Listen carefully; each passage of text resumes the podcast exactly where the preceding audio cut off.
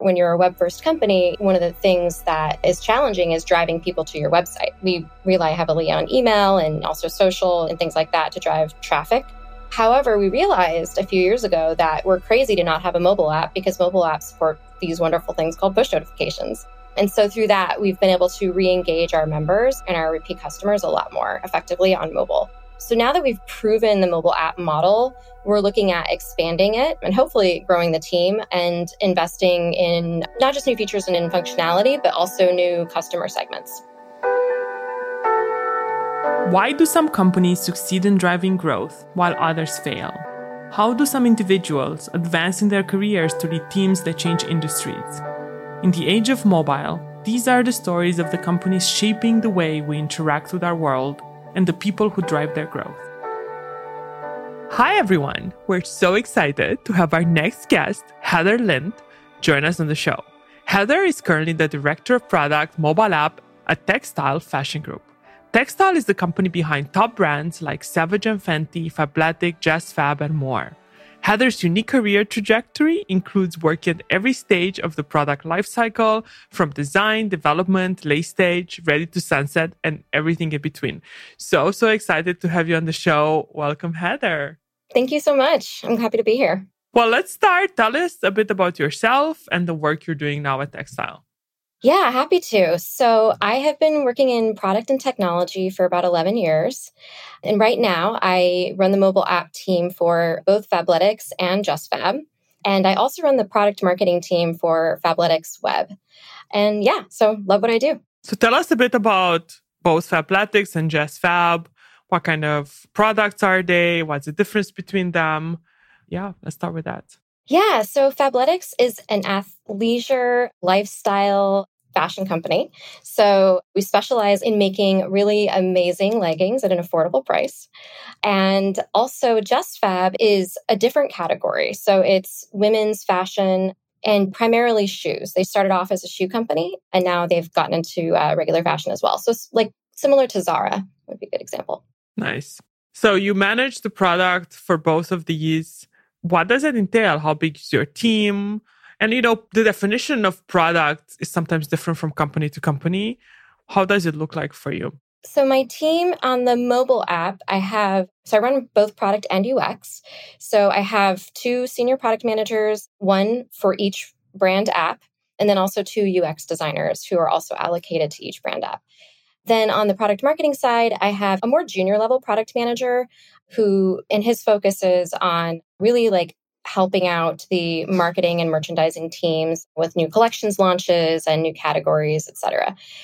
So that's the structure of the teams. Maybe let's move into the fact that you guys are mobile first. Tell us a bit about what the decision looked like how do you think about mobile? Do you even have a website? And if you do, what's the role of the website? Let's kind of like talk about the importance of mobile. Yeah. So actually, I would say we're more web first, to be honest. Oh, interesting. So we, we didn't even have a mobile app until about three years ago, around the time that I joined the team. And we realized that with our subscription business, it makes so much more sense to invest in mobile and particularly in a mobile app. Right now, I mean, when you're a web first company, one of the things that is challenging is driving people to your website, right? We rely heavily on email and also social and, and, things like that to drive traffic. However, we realized a few years ago that we're crazy to not have a mobile app because mobile apps support these wonderful things called push notifications. And so through that, we've been able to re engage our members and our repeat customers a lot more effectively on mobile. So now that we've proven the mobile app model, we're looking at expanding it and hopefully growing the team and investing in not just new features and, and, functionality, but also new customer segments. Interesting. That's really cool. I had heard about your app. I guess I just assumed you guys are mobile first. so, thinking about that, like, how do you measure the value of a mobile user versus a user who just uses you on the web? Do you think about that? And do you have some ways of like taking web users converting them into mobile users? Let's start with that. Yeah, so our mobile app is primarily built for our current members. So we have two really important aspects to our business. One is acquisition, so new customer acquisition as a subscription company. And then the other one is making sure our members are happy and repeat purchasing with us and retaining them as members with us. So we focused primarily on building out the mobile app for our current members. Our current members have been begging us for a mobile app. We heard them, we listened, and then we built one out. But we didn't actually include any kind of, a, of an acquisition experience in that initial build out. Now, what we've learned um, is that customers who are most loyal customers are the biggest fans of our mobile app. We see higher LTV on, on mobile app for customers who use the mobile app. And that's really the primary way that we measure success. And we see a lot more repeat purchases on members who use our mobile app. So they're just a lot more engaged with their membership and with our brand. Very cool and very interesting. Any exciting new things you're, you're that are coming up? Any new initiatives or product features that you're open to sharing? Yeah, so I'm really, really excited. We are going to test out customer acquisition through the mobile app. So this is something that I've really wanted to get into. I really want to see since we've seen so such great gains in, in customer lifetime value among mobile app users uh, for our current members. I'm really interested to see what happens when we actually start acquiring new customers through our mobile app and how they might behave differently. Are they more committed to us? So yeah, so I'm, we're launching that test pretty soon, and I have a good feeling about it. Are you focusing on specific networks or are you go doing a test across all of them? We're focusing on a couple of different social channels that we typically advertise in. Okay, got it. Cool. I can't wait to hear how it goes. Yeah, me too. so, you've been at TechStyle for quite some time. You've been a product manager for even longer than that. What's one product feature that you thought would work, but it actually didn't work and you had to sunset? Yeah, that's a great, great question. So I'll take this one all the way back to my very early days here at TechStyle. And we, so I was tasked, this was as a product manager, I was tasked with figuring out how to pull our product catalog data from our systems and send it out to our advertising partners. And they needed to receive it in a particular format, which of course the data wasn't in that format when we pulled it out of the system. So we decided to build a tool that would hopefully the acquisition team could use to massage the data, get it into the format that they needed because each partner had slightly different requirements. And then they could self service and, and send it out to their advertising partners. Well, the tool, I thought it came out great. We were really excited to roll it out, but our acquisition team was not excited to use it. so, and we ended up going a different direction and actually working with a third party vendor to who, who had a much more robust tool than this one. So we, we had to let that tool go. That said, like a couple of years later, someone did find the tool randomly because it still exists. Someone found it randomly and actually reached out to me and said, Did you build this? I said, Yeah, yeah, we built this together. And they were like, this is awesome. Why hasn't anyone used this? That's so funny. but yeah, so adoption is important, right? You can build a great product and it doesn't get adopted and you just got to let it go. It happens. I think that's actually one of the biggest problems that startup founders have. And like, how do you ensure that your product will be adopted or your feature will be adopted? Yeah. So I think the biggest learning from that was I probably should have kept my stakeholders more looped in as we went along building out that tool. I think people adopt or they buy in when they're taken along along the way, even if it doesn't actually change what you ultimately build. Just involving them from the beginning, I think, has a big impact. Now, that's not always possible with a direct to consumer model, but I think when you're working, if you're like in a business to business environment or you're building systems for internal users, I think that that is a huge that's a really important thing to do. Yeah, I think that's really interesting. And I think it does apply to consumers too. If you, you do enough market research and get them yes. at every step of the way, just because they say they'll use something doesn't mean they do. But so, you know, we talked about something that didn't work. On the flip side of that, how about a feature that you are very proud of that did amazing? How do you get, how did you like launch it? What was the feature and what do you think made it so successful? Yeah. So recently, just last month, we launched a new homepage on our website for our existing members. And that was exceeded all expectations, wildly successful. So, really excited to see like the increase in engagement and revenue. We didn't really have a traditional homepage before. We kind of just dumped everybody on new arrivals. But our new homepage has storytelling and shoppability, and it just looks really, really great. That's awesome how do you measure the success? It looks good and people are, but like, how, what are like some of the metrics you're looking for to say, okay, this page is actually successful? Yeah. So we look at things like bounce rate. So especially on something like the homepage, right? You you want people to stick around for a little while. We look at engagement with the content, so like click through rate to PDP, how much revenue is that page driving for the business. Um, those are the, the primary ones. Time on page engagement. Then I think a really interesting difference between website and a mobile app is customers can, it's a lot easier for customers to give you direct feedback yeah, on a mobile app. true. They love to write app store reviews and it's not as easy to get that direct feedback on a website, but we try to find ways to do that as well. So Awesome. What, what cool examples. How did you, I'm curious, I think we've had other people in product on the podcast and product is a very interesting job function because it's not I don't know people who went to school for product. So I'm curious like about your journey. How did you get into being a product manager? And then I guess I'll have a follow up on how did you transition to being a leader? Because I think that's one that also people struggle with. Yeah, yeah. So you're right. There wasn't, at least not when I was in college, there was no major for product management. And it, I, honestly, when I was in college, I probably didn't even know what a product manager was. But I did study economics and public affairs. And I actually wanted to get into like government and fix all the world problems that, that exist. I decided, but then, you know, after college ended, like many people, I needed a job.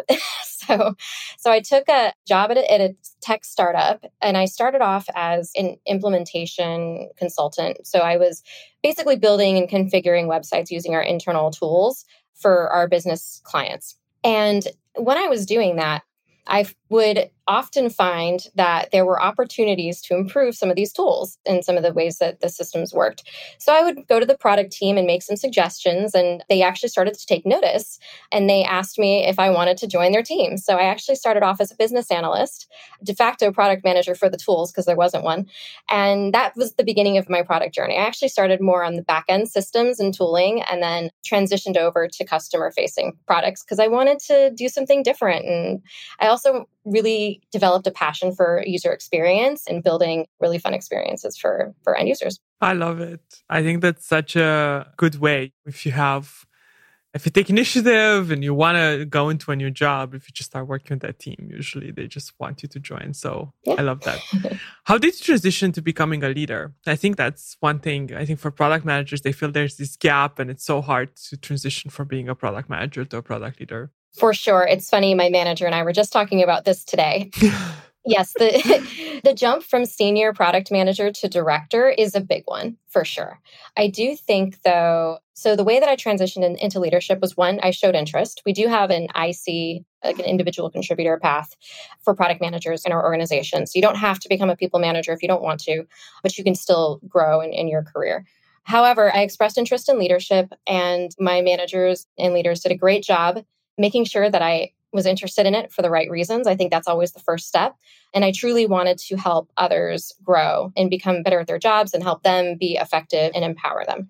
So once I passed that test, I took some management training and then I transitioned into the director role. And then from there, I started to build out my team. So that's essentially how it went. And I think that this first couple of years in this role uh, have been just, it, they've been awesome. I've learned so much just about people, about product. And one of the things that I think is so incredible about being a leader is how much you actually you learn from your team. I feel like my team teaches me so much more than I teach them. And I'm really grateful for that. That's very cool. I love the story. Any advice for people who are trying to get into product or becoming leaders? Yeah, anyone who's interested in getting into product management, I think it's important to keep in mind that product management is it's a technical job but it is also a lot about people so you need a really good combination of hard and soft skills and it's not necessarily for everyone but you also don't necessarily have to have a technical background to learn how to do it and to be good at it. It's almost a little bit of a personality thing, but I think different types of people make are good at different things in product. So you can't be good at all of it, and that's okay. But I think that what's really important is you need to have a deep sense of empathy. And this is true for leadership as well. So your ability to really put yourself in the shoes of your end user and recognize that your end user may not be like you, right? You might be building a product for someone who thinks about the world in a completely different way. You have to be able to put yourself in their shoes. Same thing goes with leadership, right? Like you may hire an amazing team, but they're not going to do things the same way that you do it. And that's okay. Right. So accepting that and just really like having a deep sense of empathy in all of the people that you work with, I think is number one on the soft skill side. On the hard skill side, Google is your friend. All right. Ask a lot of questions. like so if you're talking to your engineers ask them a lot of questions about the technology and write down any words you don't know. Google search them if they're standard. Don't make them explain everything to you, right? But anything I don't know, I can usually find on Google, and I highly recommend you just get get comfortable with that, and also get comfortable with not knowing all the answers. Cool. I like that. I think that the comfortable with not knowing all the answers, it's hard for some, but I think it's a very good one. Well, I think also not being afraid to ask the dumb questions is really important too. Yeah. I agree with that. And I think sometimes you might think it's dumb, but actually the other person might have not even thought about it from your perspective and might see something. This has happened to me with my co-founders. I would think something's dumb and they're like, oh wow, you met, you found something that was broken. Exactly. I agree with that. And I think so many people are scared of doing that, but the good the people who end up like moving in their career are the ones who are not. So love that that piece of advice. How do you think about building a team? So you talked a little bit about motivating a team and how to show empathy. But when you think about hiring and building a product team, how do you think about that?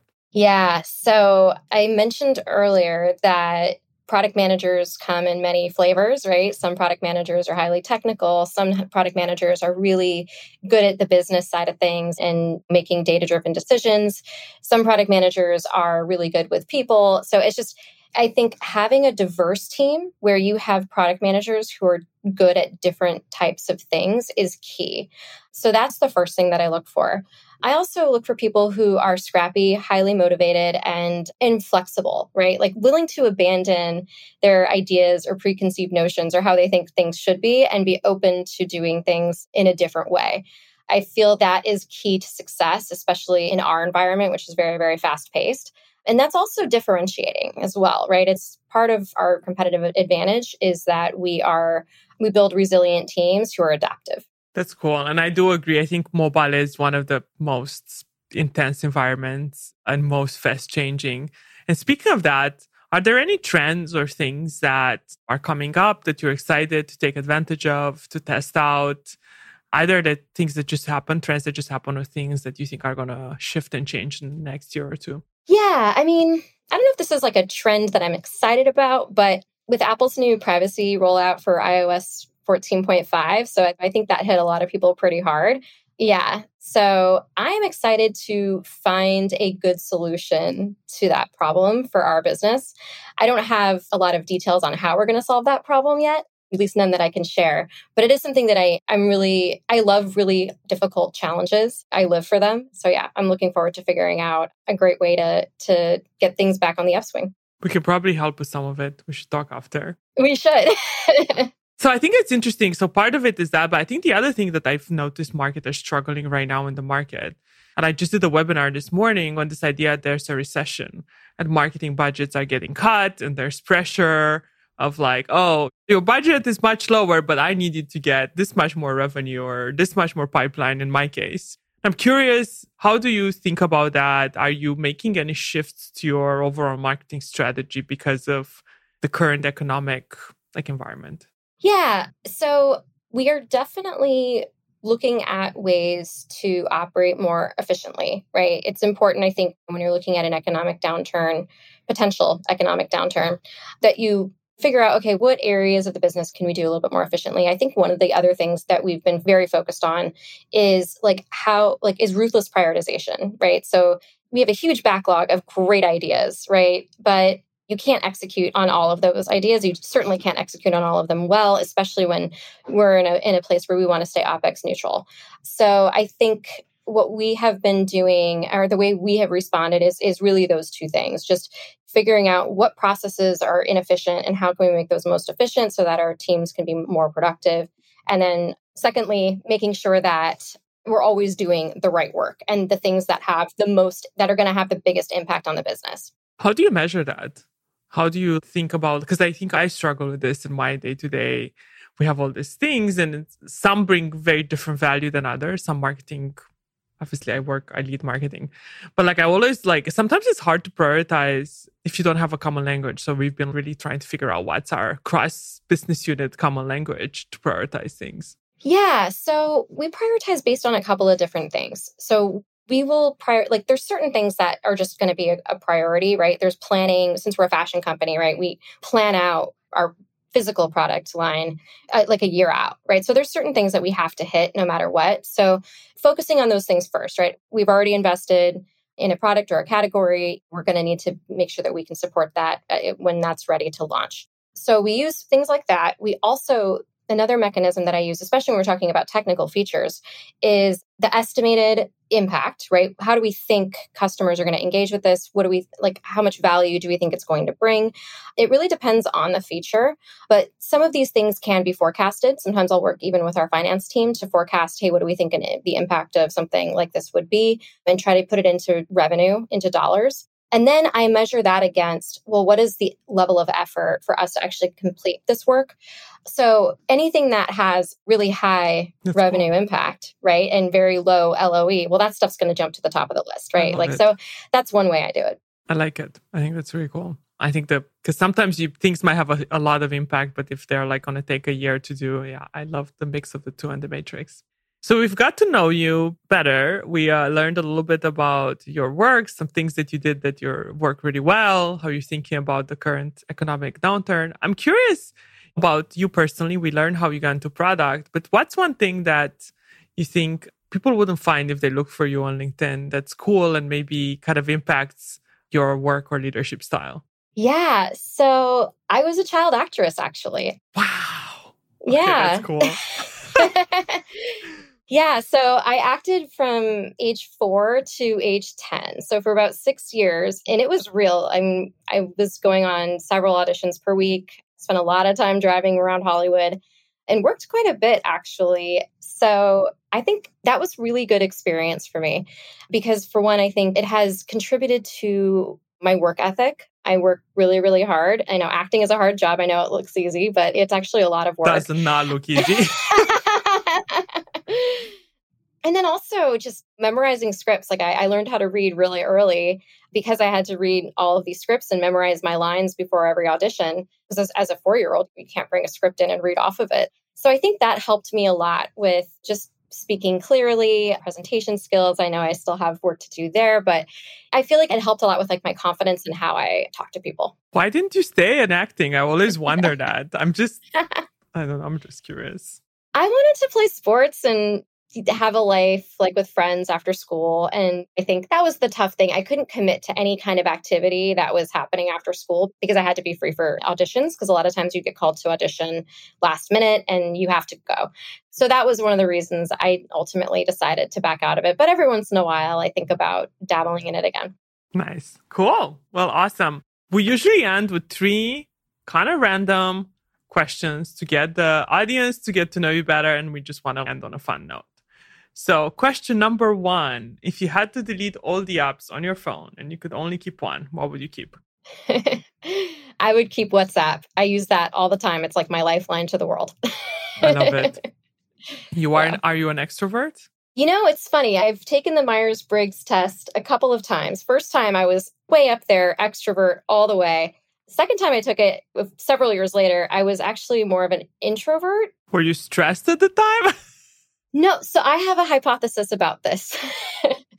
I think so. I'm a mom, and I think once you have kids, your like downtime is your alone time, and so I think that's why I scored higher on the introvert scale. I had the similar thing, but it was after founding Branch, I became an introvert because I was so tired and stressed, and I really wanted my alone time. Versus before, I was like, "Where are the people?" exactly, exactly. okay, if you had an app that allowed you to talk to an animal, what would you pick?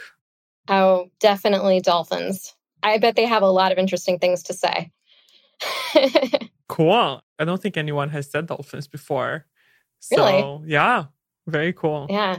They're highly intelligent. I'm kind of obsessed with the ocean. And so I'd like to know what, what I feel like they could tell me just a lot about what's going on down there. Cool. And then what's one unlikely app on your phone that I think your friends would be a little surprised? You know, it's funny. I have a lot of apps on my phone, as you might imagine, because I run an app team. So there are several, several apps. But I think the one that's most surprising is I have the NFL app on my phone, and I'm not really big into sports, but I was on an airplane during the Rams playoff game where they had that really crazy win, and I wanted to watch the game from the plane. So I downloaded the NFL mobile app, and I used, and I actually really liked it. I remember being really surprised. I wasn't, I had very low expectations as to how good of an app it would be. So I didn't delete it. I kept it, and I still actually use it every once in a while. Wow, that's cool. That's a good story. Yeah. well, Thank you so much, Heather. We loved having you with us today. I feel I learned a bunch of new things and definitely got to know you better. So thanks for your time. Thanks for being on the show. All right. Thank you. Thank you so much for listening. If you like the show, please leave a review wherever you listen to this and share with someone trying to grow their career. Until next time, keep growing.